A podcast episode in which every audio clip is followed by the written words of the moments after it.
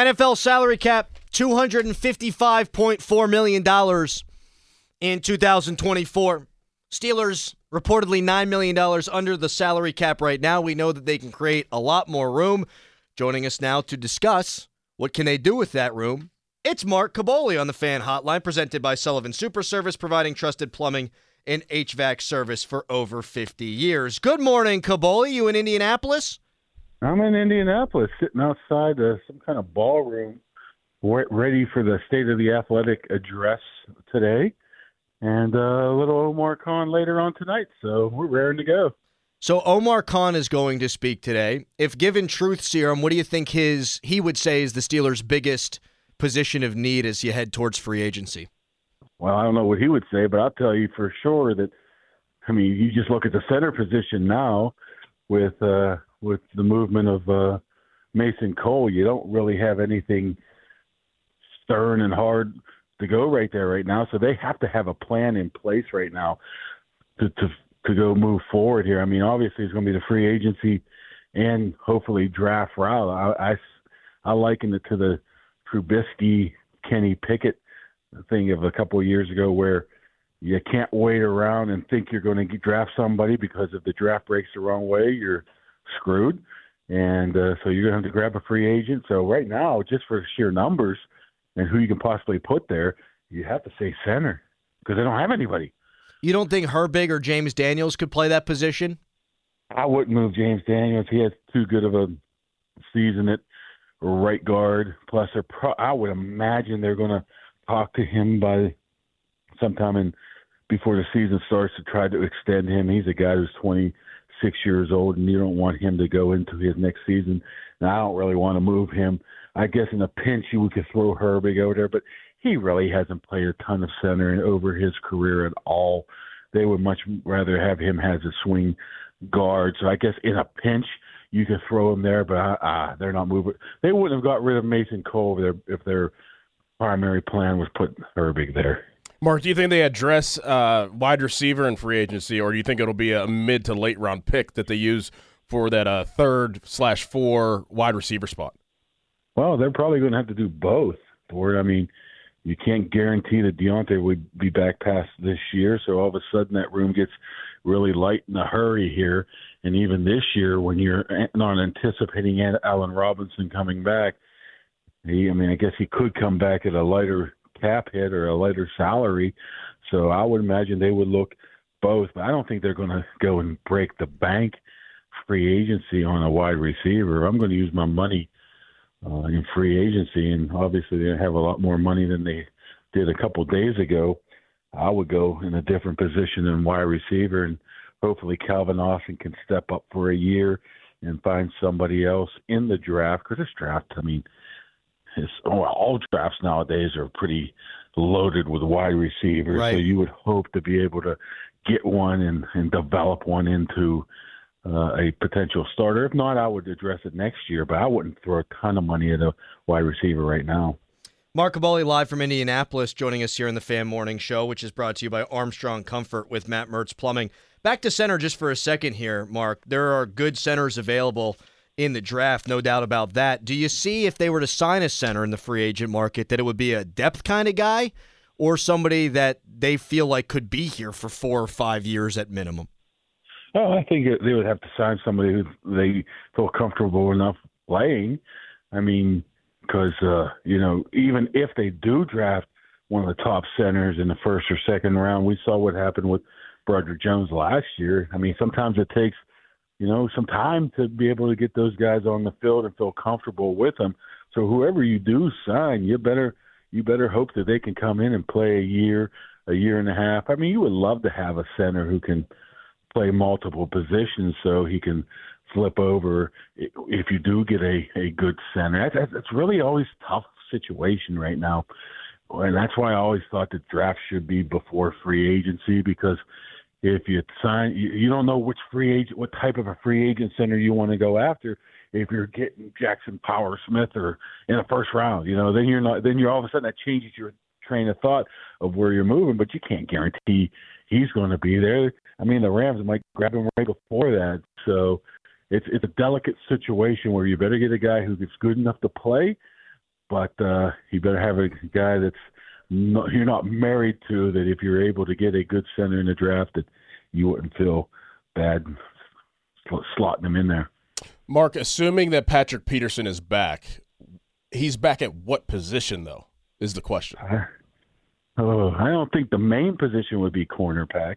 I think we learned that last year that he's a step slower, which is obviously, I mean, thirty, what is he, thirty-five? But he can still bring a lot of value to this team of being a guy that can play corner in a pinch, a guy that can play safety, the guy that can play slot, play the dime linebacker. You don't find guys like that very often, that, even if it is ten million dollars cap hitter or whatever it is. But I don't think that they would want him. I don't think that's on their list of, hey, Patrick Peterson's going to be our number two corner behind Joey Porter Junior I would love to see him move to safety to see what he can do there, and how they talked last year and how he talked last year. That's very interesting for him to be able to play that position, move Minka around. So um, I would think that corner would be last on there. But once again, as long as you can play four or five positions, you're valuable, because you know how people get banged up in this league. I mean, let's, okay, Joey Porter's out for a second. Okay, I can deal with Patrick Peterson for a, a game or two at corner. So I think that's the case. I think it's going to be a little bit of everything, to answer your question. I don't think there's going to be a main position for him. It's going to be wherever they need him. Do you think the Steelers bring back Cole Holcomb, Landon Roberts, and Kwon Alexander and just hope that they're healthy, or do you think they try to augment that position in a different way? I think Landon Roberts, I mean, he was one of their best players last year. He's still under contract, so I would imagine he's coming back. Holcomb, you just – I mean, that's one thing I will ask Omar tonight. Not if they're going to cut him or not, because I'm sure he's not going to tell me. But when you're anticipating him being back here, is he a midseason guy? Is he a training camp guy? Is We don't really know. I mean, it looked bad, but a lot of things look bad, and all of a sudden he's out there in O T A. So that, that his health will probably go a long way in determining what they do. But Kwon Alexander is another one. He's an unrestricted guy. I, I mean, I wouldn't move on anybody like that until I absolutely need to. Nobody wanted him last year until August, and now he's coming off of Achilles. But you have to definitely add to the position. And I would imagine they would do that in free agency, because I mean, you need somebody to come in here and be able to play. If a guy like Holcomb, I wouldn't anticipate being ready right away.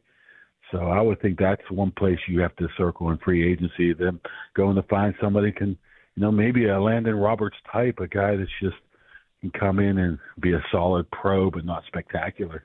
Mark, what are you looking to get out of being at the Combine? Is it, you know, listening to, you know, the G M's talk? Is it listening to coaches talk? Is it getting information from from other media outlets and places and other teams? Is it doing some scouting yourself? Like, what is your main objective of being at the Combine? Uh, you want the truth? Or yes. Oh, hit us with it, big guy.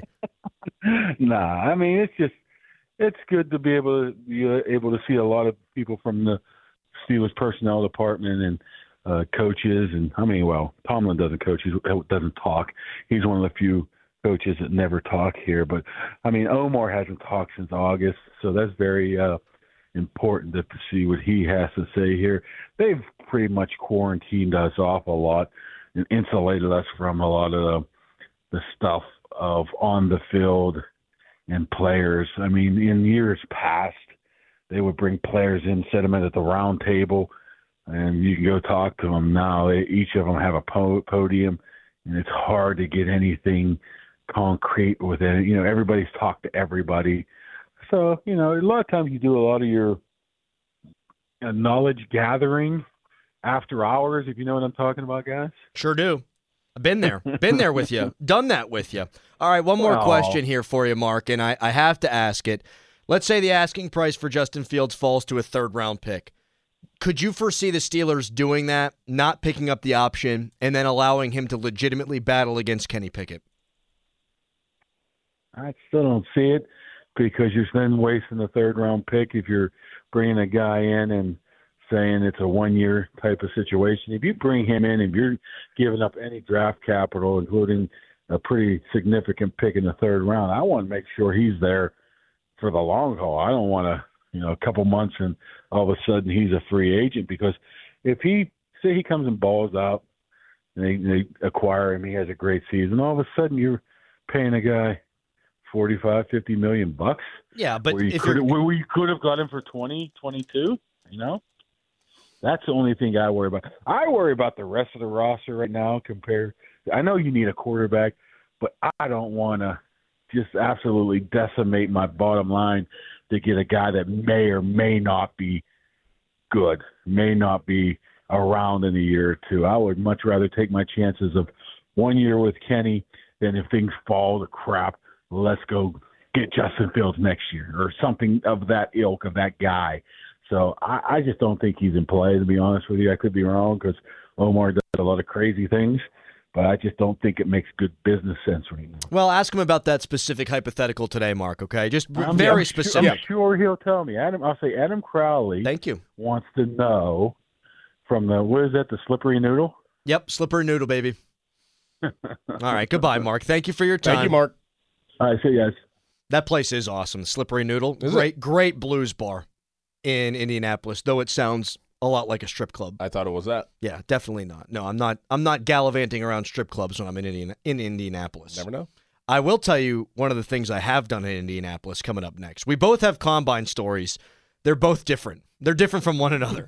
You were on the field. I was drunk. We'll talk about that coming up next. And then at eight thirty-five, Ben Cherington, Pirates general manager, he spoke yesterday on the T V broadcast, and, well, there's something newsy there. That's all on the way.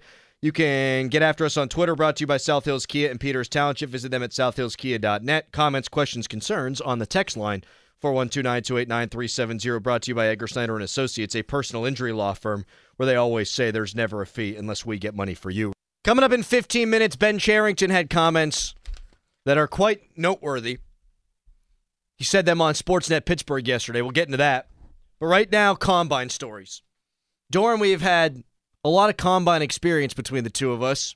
You couldn't find any more different combine experience, though, than what you experienced versus what I went through at the N F L Combine. When you ran the fastest forty in N F L history for a tight end, did you know you were going to run that fast?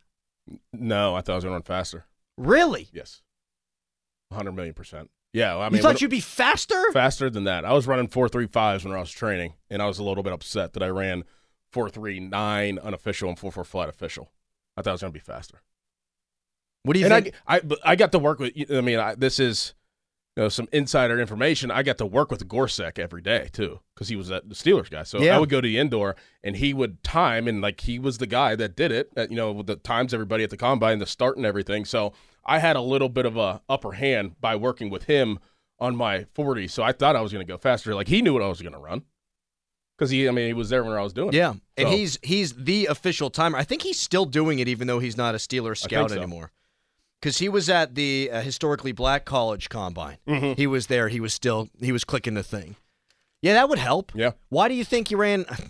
Why do you think you ran the fastest and not faster? Why do you think you didn't go as fast as you thought you were going to? Probably just like time, and I mean, if you if you go down to the second, you know, I mean, I was probably running it in the morning uh, when I was training. I mean, even little things like that. I was running in the morning. I was training where I was fresh. Uh, maybe even my warm up routine wasn't the same. Having to wait, um, and you know, doing it at a different time. I mean, it could. I mean, it's what is it, a tenth of a second? Right. So, like, yeah. It could be the littlest detail. Was there anything that worried you about the combine interviews or a specific drill, or you just thought you were going to crush it? Just thought I was going to crush it. Always been like that, though. Ever since I was in high school, yeah. I was good at that stuff. So I just, I mean, it was just another day, honestly. Did you get asked any off-the-wall questions? I did. A bunch. You don't have to name the teams if you don't want to. What was the weirdest question you were asked? I don't think I've ever asked you this. I got, man, I don't know if I could say it. You didn't quite get the Des Bryant, so your mom's a hooker question. Uh, close. Really? Close. Close to that. It was a scenario that they wanted to see how I would react, and it had to do with... You know, my mom and her being in a in a situation. Teammate? Like, no, her being in a I can't say I I definitely can't say it on the radio, but her being in a situation. It was like, would you go help your mom in this situation, or would you continue playing a game? Holy cow! Yeah, like during a game, this is happening to your mom in the stands, and you look up. Like, would you stop playing and go help your mom, or would you continue to play because you know you're on the field playing in a game? I think I know your answer to that. You're probably helping mom. Yes. Yeah. What a stupid... What do they really get out of that? Just a reaction. Just see if you have common sense. Yeah. Or if you'd lose your mind and mm-hmm. get pissed at them. Mm-hmm. Mm-hmm. I mean, I guess that makes some sense. I was asked the question on the Final Word last night for Channel eleven. What, what's one thing you would change about the N F L Combine? The thing I would change about the Combine is our reliance in it, is how much of a deal we make. I understand that talking to players and the medicals, like, that's very important. But it's always struck me as odd that you have hours and hours and hours of tape on players actually on the gridiron playing the game of football. And right after the season, Mel Kiper's big board's out there. Todd McShay's big board's out there. Everyone now has a freaking big board, right? Where guys are going to go in the draft. And that changes based on a tenth of a second run here and there in the forty and how guys look in their underpants. Why does the tape not matter the most? I know.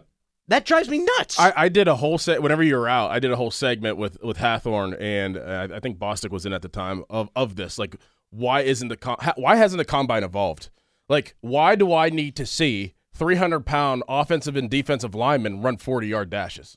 Like, that has they're never going to do that in a game. Now, a ten yard dash, a ten yard split, that's explosion. That shows me a little bit. Just make them run ten yards. You're just offering them to get hurt by acting like they're track stars. You don't need them. Why is why aren't D Bs doing a backpedal drill and getting timed into running backwards? Yeah. Like, make them position specific. Right. Why why are quarterbacks doing the vertical? Yeah, what does that matter? Like, you're wasting so much time, and, like, it hasn't evolved. I mean, right, I mean, in football now, like, they get hooked up to those monitors where they show their miles per hour. Like, I would do a lot. I would put in the science to show how fast they are running, uh, you know, a, a corner route instead of running, you know, forty yard dashes. For all these things I know are clocked in college in practice where they've got the G P S yes, thing on it, exactly. Like you're saying. Why wouldn't you want to know how fast they are actually on the field? I mean, yes. You can use your eyes for that, but you can actually now monitor how fast guys are going on the field. To your point about the defensive lineman running down the field, like, that's a want-to thing. That's not a speed thing. Like, Cam Hayward ain't breaking records with his forty yard dash, but he's going to run down the field forty yards, sometimes chasing a play. I remember Brett Kiesel, vividly remember this, on a throwback pass doing it against the Cleveland Browns. He ran down the field and, and made a play that would have been a touchdown.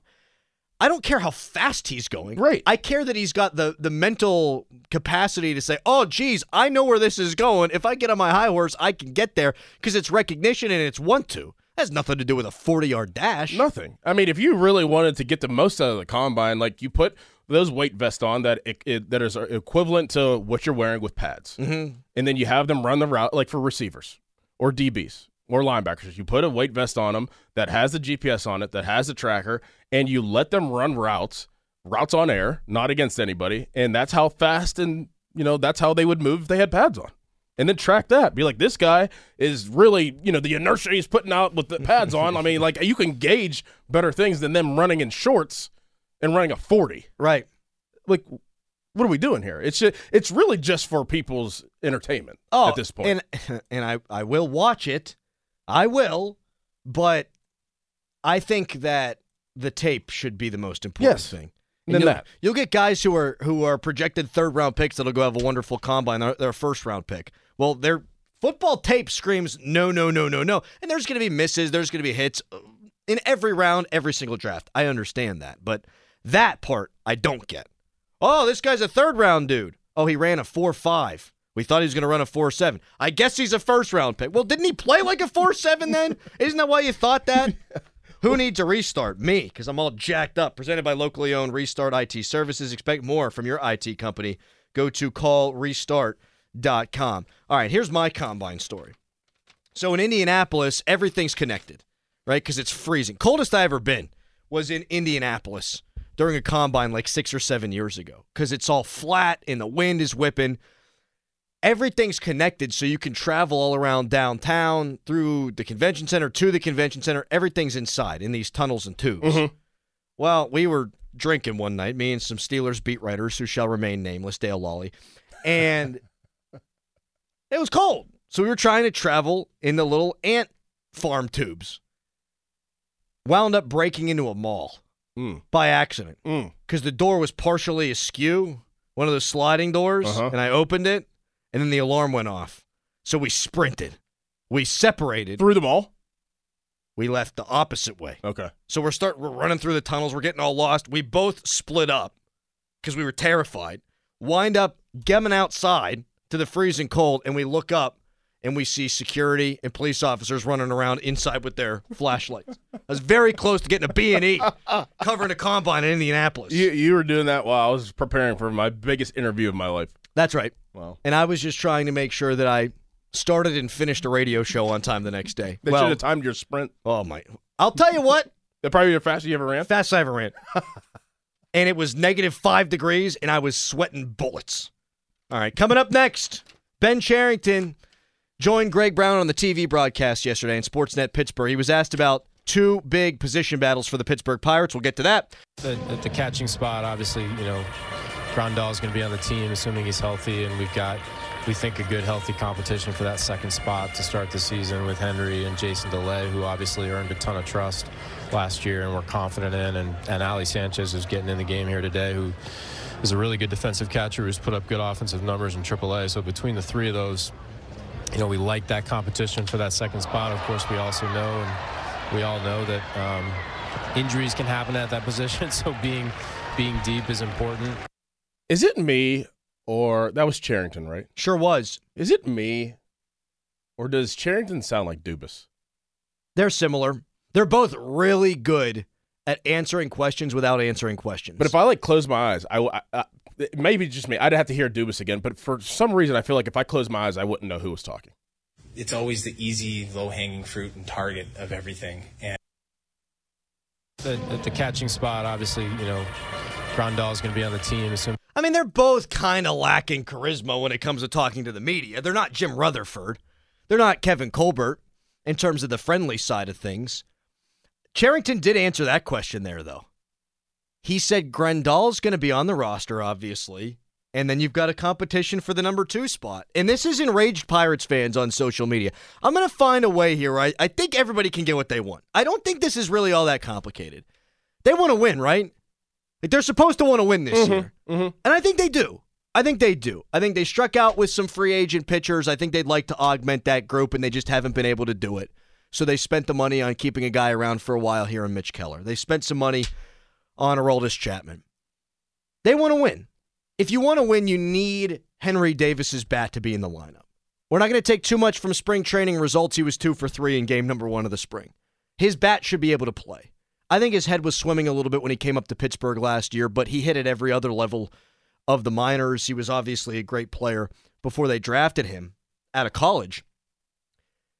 Can you not play him at catcher two or three times a week and then play him in right field and D H thoughtfully so that he's in the lineup five days a week, six days a week? You can still develop him at catcher without heaping it all on him. If Endy Rodríguez was here, what would they have done? They would start Endy and mix in Henry Davis. Right. Let's just pretend that instead of Yasmani Grandal, it was Endy. Would the plan change? I don't think so. It would be Endy, and then Davis would be sprinkled in. Now you've got Grandal. Henry's going to be sprinkled in. I don't think they're going to send him to triple A. I think that's such a bad look. I think they know that they want to win. I think they know his bat can help the lineup. You can make both things happen at once. Because do you really need him to grow into your everyday catcher? No. Because after this year, your everyday catcher, who's a really good defensive player, and Endy Rodríguez is going to be the guy. People are overthinking this. It's not that complicated. Keep him in the lineup. Let him play catcher a couple times. Do you run the risk? That, I mean, I, they just want him to be consistent, not have to worry about anything else but catcher right now. But that's silly to me, too, because Endy Rodríguez is the catcher of the future. So why even groom him for a role that's not going to be his? Why groom him for the everyday catcher role when... I think you're grooming him for the everyday or the every so often backup catcher role. Yeah, which it, which you can do right now. Play him two or three times a week. Have him catch on Sundays. Maybe there's a couple of guys that you feel confident that he can catch. Make him their personal catcher. Right. You, you know, if you the, the two lefty guys that they acquired, maybe because they're both lefties. Maybe if you have him work with them consistently, they find comfort in him. So you're not having to rotate the whole pitching staff through. Obviously, he'll have to master the bullpen guys, but you know, I, I think that's reasonable. And Grandal's fine. A couple of years ago, he was really good. Last couple of years, not so much, but he's an everyday major league catcher. Okay. I, I, I just don't see the problem. If Endy Rodríguez didn't exist and was not part of the plans, okay, then you either play him every day at the major league level at catcher, or if he's not ready, you play him at the catcher position in triple A every day. But since Endy exists, I just don't know why you groom him for something that you don't ever have your intention of doing. I get what you're saying, that he, you know, you're giving him a lot to think about. And that's what happened last year. Mm-hmm. And I don't think they want to put him in that situation again this year. You know what you do then? Forget right field.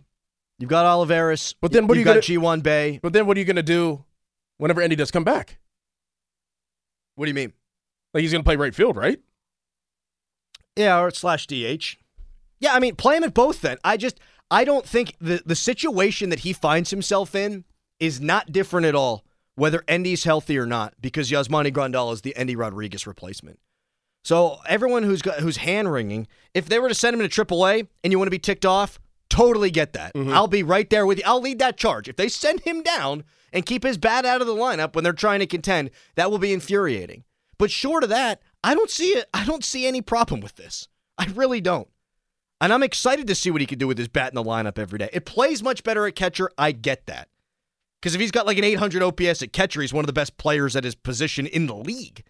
But I'd still like an eight hundred O P S bat in there regardless. See, like I was, I was, you know, my thought process was they want to groom him to be the catcher this year, the starting catcher day in and day out this year. So that's why they were going to move him to triple A. But now that Grandal is the guy, yeah. like it has changed everything for me. If there was no Grandal, because presumably they struck out on the guy that wound up going to Milwaukee for what, seven, nine million bucks.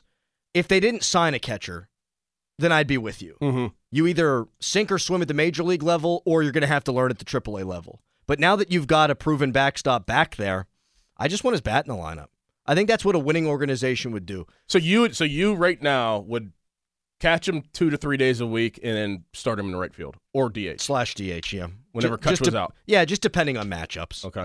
Yeah, there might be days where you feel like McCutcheon's the better matchup or Olivares is the better matchup. Whatever, mix and match, play with it. Mm-hmm.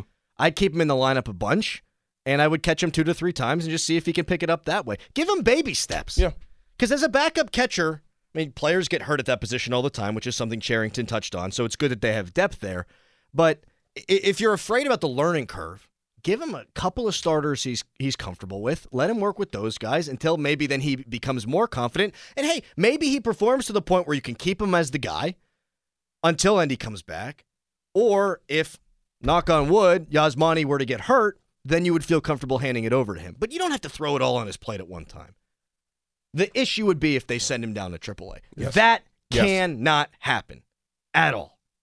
We got Neil Walker joining us at nine o'clock. So about seventeen minutes, we'll talk to Neil Walker about that and what he's seen in these first two spring training games so far. But coming up next, do not shoot the messenger. I have to read something you're not going to like. Don't get mad at me. Actually, don't even get mad at the guy who wrote it.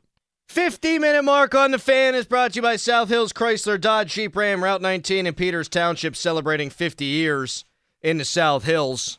Our buddy, Pirates analyst Neil Walker, going to join us in ten minutes.